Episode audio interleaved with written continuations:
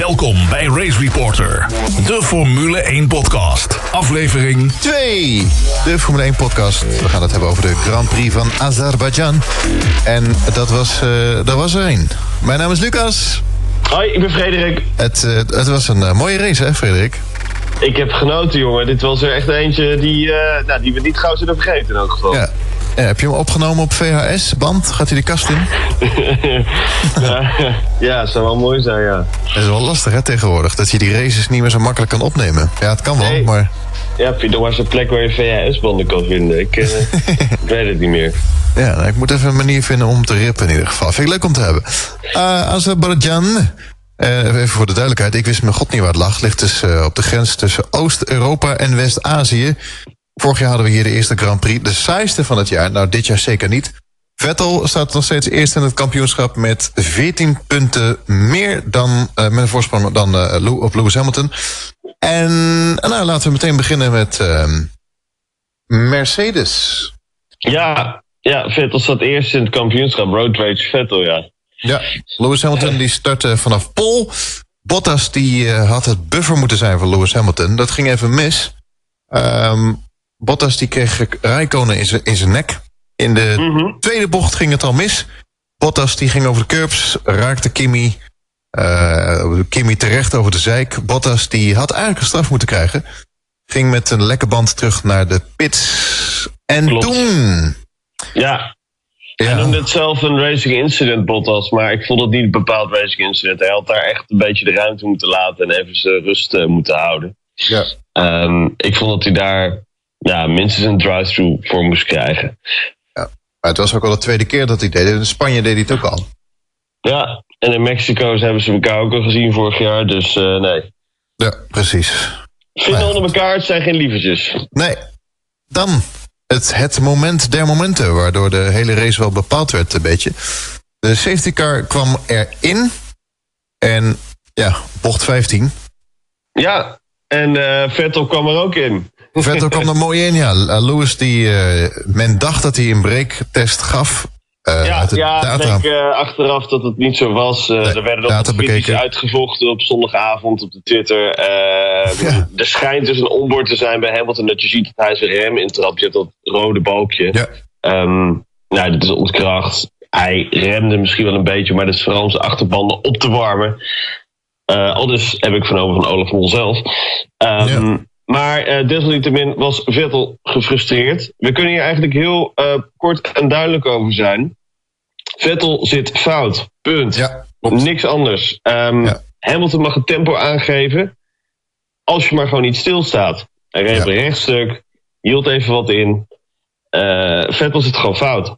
Punt. Daarmee uit. Wat, eh, wat Olaf ook goed zei, zie het als twee incidenten. Want eh, nou, Vettel zit fout. Die had ook Ja, sowieso afstand moeten houden. Vettel zelf eh, niet. Want Vettel had in de interviews had hij het alleen maar over het incident. Eerste incident, ja. Het eerste incident, ja. Nee, maar je kwam toch bij, bij Hamilton naar, binnen gezet. Ja, maar hij remde, hij remde. Ja, Ja, dus ja, ontkennen. Hij erkent het hele gebeuren geweest. ja dat vind ik nog wel het ergste inderdaad. Ja, dikke vette zwarte vlag had hij voor dat tweede incident moeten krijgen. Dat sloeg Ja, helemaal ik, nergens. Ik, ik vind het ook. Behalve Louis, of, eh, Jacques Villeneuve, die is het eh, eens met Vettel. Die had gezegd, ik had hetzelfde gedaan. Nou, Niki Lauda heeft eh, Vettel gek verklaard. Lewis Hamilton heeft later gereageerd. Dat hij, hij vindt het eigenlijk alleen maar mooi. Omdat het aangeeft dat Vettel onder druk staat. Nou, dat ik Ja. ook wel een mooie. Vind ik wel een mooie. Absoluut. En ik denk dat eh, Hamilton, vind ik dit jaar best wel rustig eigenlijk. Daar zou Max en een Vettel zouden daar best wel een beetje van kunnen leren. Ja. Nou goed, ja, Max was wel behoorlijk rustig, ook met de media. Want die heeft zijn gezicht genees laten zien naar zijn uitvalbeurt. maar daar komen we zo even op. Eh, maar Hamilton doet dat weer best wel goed. Hij blijft redelijk rustig. En Ja. dat zie je hem wel dit jaar eigenlijk. Nou, dat vind ik ook, absoluut. Hij is niet zo'n niet zo'n crybaby als Sebastian Vettel. Ehm, speaking of which, Ferrari gaan we even naartoe. Eh nou ja, Vettel dus. Hij is toch nog vierde geworden. Eh Lewis die had natuurlijk nog eh, problemen met De headrest. de headrest inderdaad. Anders had hij de race makkelijk kunnen winnen. Zonde. Ja, daar heeft Mercedes zijn wedstrijd een beetje vergooid. Ja, was van dikke pech. Bottas die kan toch nog op het allerlaatste moment, nou ja, bijna fotofinish. over de finish als tweede. Dat is wel mooi, mooi resultaat. Ja, hij heeft toch even het kwalificatieknopje gebruikt, de laatste bocht, om Stroll te halen, denk ik. Ja, de Mario Kart uh, knopje. Desalniettemin Stroll wel op het podium. Chapeau, ja, fantastisch. Chapeau. Mooi resultaat. Williams gaan we zo meteen even bespreken. Ferrari, Vettel, nou ja, hebben we net gedaan. Uh, schreeuwlelijk. Kimi Räikkönen, pech. Uh, ja. Ik vond het een pechvogel. Kimi was een beetje de pechvogel dit weekend. Maar uh, ik heb hem eerlijkheidshalve gezegd ook niet heel erg veel gezien. Had niet zijn setup op orde. Ja. Um, tijden waren niet zo goed kwamen wel bij de kwalificatie wat dichterbij. Uiteindelijk ook de Red Bulls voorbij. Maar op zo'n baan als Azerbeidzjan had ik dat min of meer ook wel verwacht van de Ferraris. Uh, ik denk dat Mercedes inderdaad een beetje een update uh, heeft. Want uh, die bak die loopt gewoon beter. En Red Bull is ook weer wat dichterbij gekomen. Ondanks ja. de motorproblemen. Maar ze zitten er echt wel dichterbij. Ja, absoluut. Wat ook nog opvallend was, was Kimi Räikkönen. Die tijdens de code rood situatie naar voren werd geduwd in de pitstraat om uh, zichzelf te onlappen, zeg maar. Hij had alleen geen stuurtje aan boord. Heb je dat nog meegekregen? Ik heb het gehoord, ja. Vooral uh, het, de schreeuwkanonade die eruit ja. kwam, zeg maar. Ja, dat is wel interessant, want uh, iedereen vraagt zich nu af op Twitter ook van, hoe kan dat nou? Hij had geen stuurtje, maar hoe kan hij dan, hoe hebben ze dan die, die boordradio eruit kunnen halen? Blijkbaar gaat dat dan toch via twee kanalen, via um, dus het stuurtje zelf met het team en met de, de FIA. Oké. En uh, blijkbaar hebben ze daar dus het signaal uit weten te halen van Kimi Räikkönen... die zonder stuurtje aan het schreeuwen was dat ze een stuurtje in zijn auto wilde hebben. Dat was wel even een grappig, grappig moment. Ik denk dat uh, de Finse KGB ook nog een microfoon bij zijn helm heeft zitten. Dan Red Bull, nou ja, uh, ja lachen en huilen. En, ja, lachen en huilen, dat was het letterlijk. Het was nou ja, behoorlijk weekend van uitersten, laten we het zo zeggen. Max had het hele weekend problemen uh, met zijn motor eigenlijk gearsync was het op zaterdag voor de kwalificatie, waardoor hij niet uh, het ultieme rondje eruit kon persen. Uh, en op zondag um, wat debris in van de Rijkoon in zijn sidepod. Nou ja, dat bleek uiteindelijk toch niet de reden te zijn dat hij motorproblemen kreeg. Het was, nee. of, of wordt nog onderzocht, dat weet ik niet. We worden het ongewisse gelaten. Maar in elk geval weer een uitvalbeurt voor de Renault. En dit is al de vierde keer Ricciardo uh, is de profiteur van alles. Nou, is, um, Max is ook uitgevallen natuurlijk uh, in Spanje omdat hij eraf geduwd werd. Dus ja, het is niet altijd Renault geweest. Niet altijd Renault gerelateerd geweest. Maar in elk geval Ricciardo was uh, het, viel, het kwartje viel deze, deze keer de kant op van Ricciardo. En dat heeft hij, hij, hij, zat er gewoon goed bij. Na de tweede herfst van de safety car, um, toen kwam hij... toen kwam hij als het duveltje aan het doosje, um, ging die drie man voorbij. Ja, en dat heeft hem wel actie. de overwinning bezorgd eigenlijk. Ja, mooie actie. Ja, het schijnt dat hij ook tijdens die uh, code rood, uh, had hij er al, al, heeft hij dat al besproken. Het schijnt dat hij zei toen, ja, I can get him on the straight.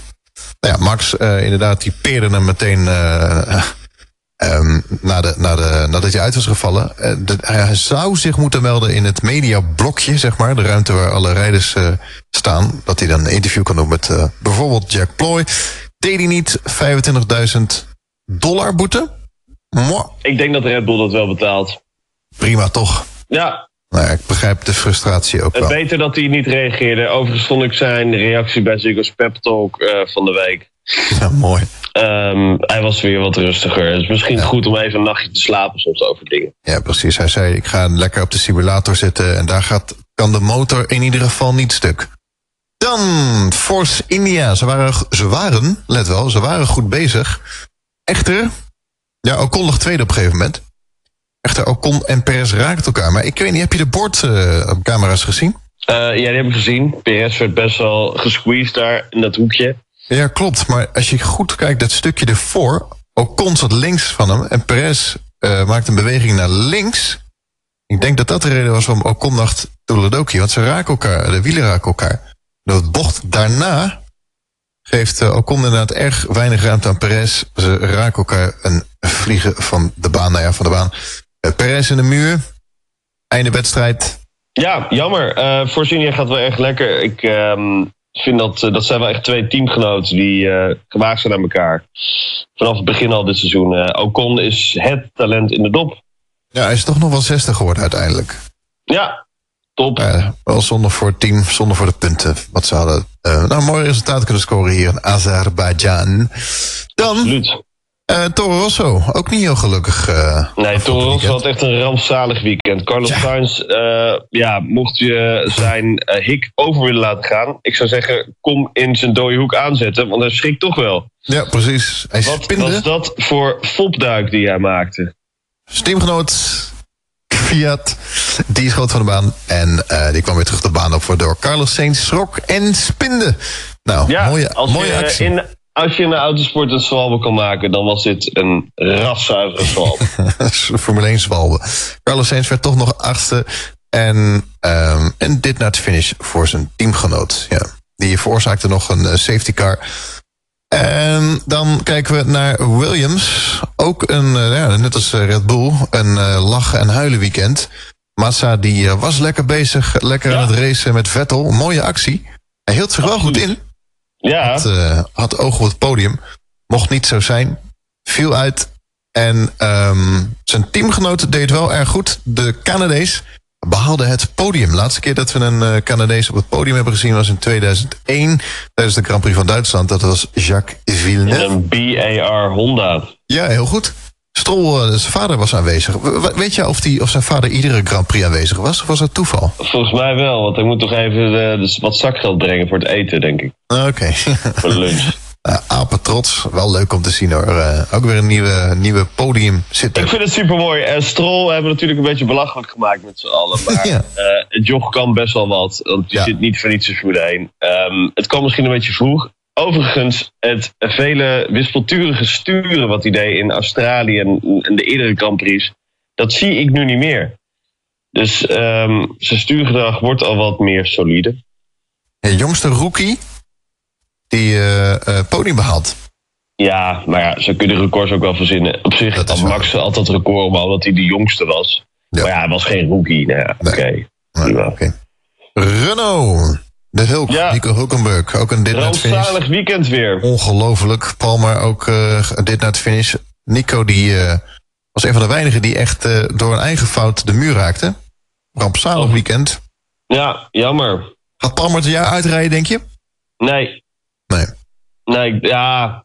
Nee, ik denk het niet. Ik, ja, los van dat hij deze Grand Prix wel een beetje pech had. Maar hij maakte ook weer rijdersfout in de trainingen.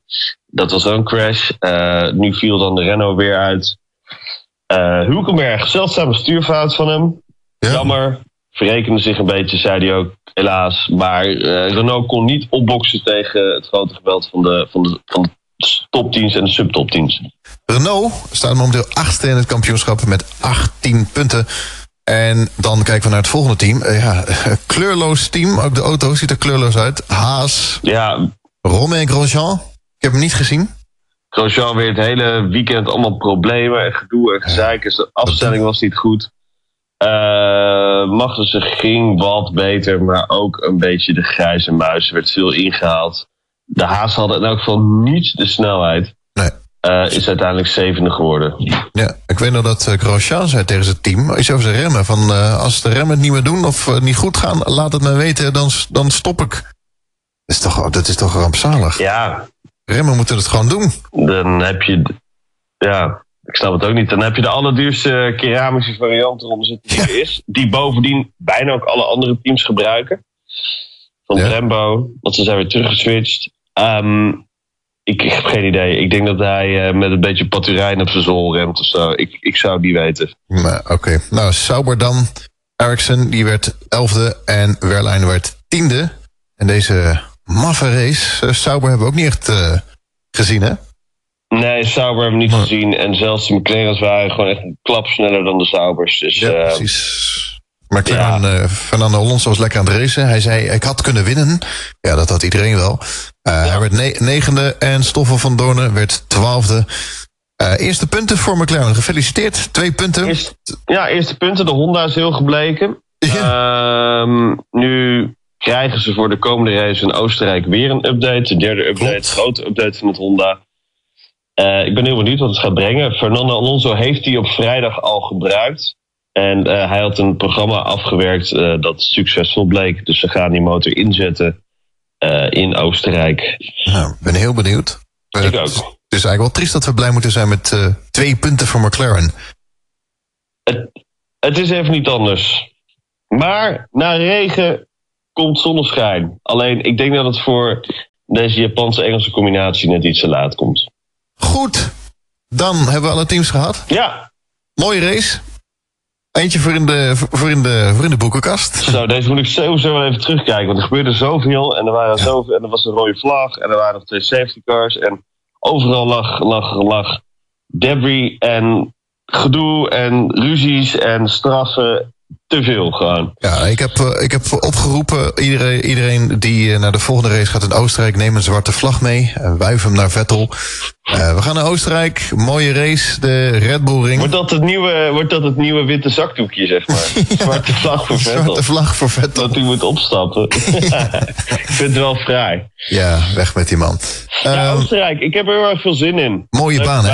Ja, Een van mijn lievelingsbanen. eh, Die Alpenheuvels en ehm, ja, mooie wedstrijden gezien altijd.